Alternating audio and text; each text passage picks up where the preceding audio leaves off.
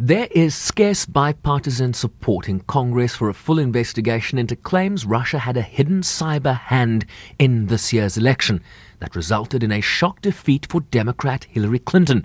National media reports suggest that intelligence agencies concluded that while both the Democratic National Committee and the Republican National Committee systems were hacked, only Democratic information and communications were released, thereby assisting Trump. The Republican leader in the Senate, Mitch McConnell, has added his voice to the debate. Obviously, any foreign breach of our cybersecurity measures is disturbing, and I strongly condemn any such efforts.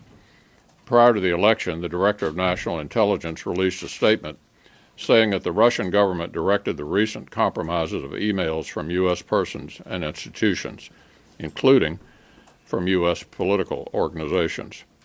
That is what the intelligence community believes can be said in unclassified remarks without risking sources and methods. Anything else, anything else, is irresponsible, likely illegal, and potentially for partisan political gain. I agree with Senator Schumer, Chairman McCain, Burr, and others. This simply cannot be a partisan issue.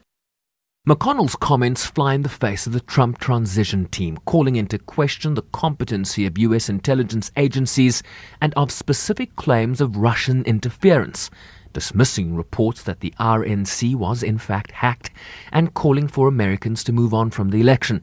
The White House, meanwhile, says it fully supports the principle of a congressional review.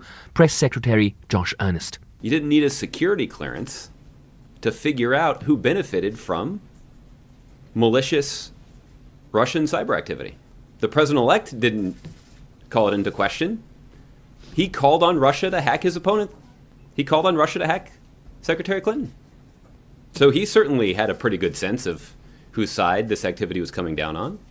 The last several weeks of the election were focused on a discussion of emails that had been hacked and leaked by the Russians.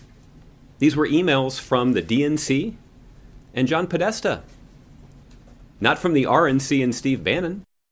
In another interesting development, nine electors to the Electoral College that sits to officially elect the president on December 19th have written to the U.S. Director of National Intelligence requesting a briefing on the hacking reports before they vote for president in seven days' time. I'm Sherwin Bryce Pease in New York.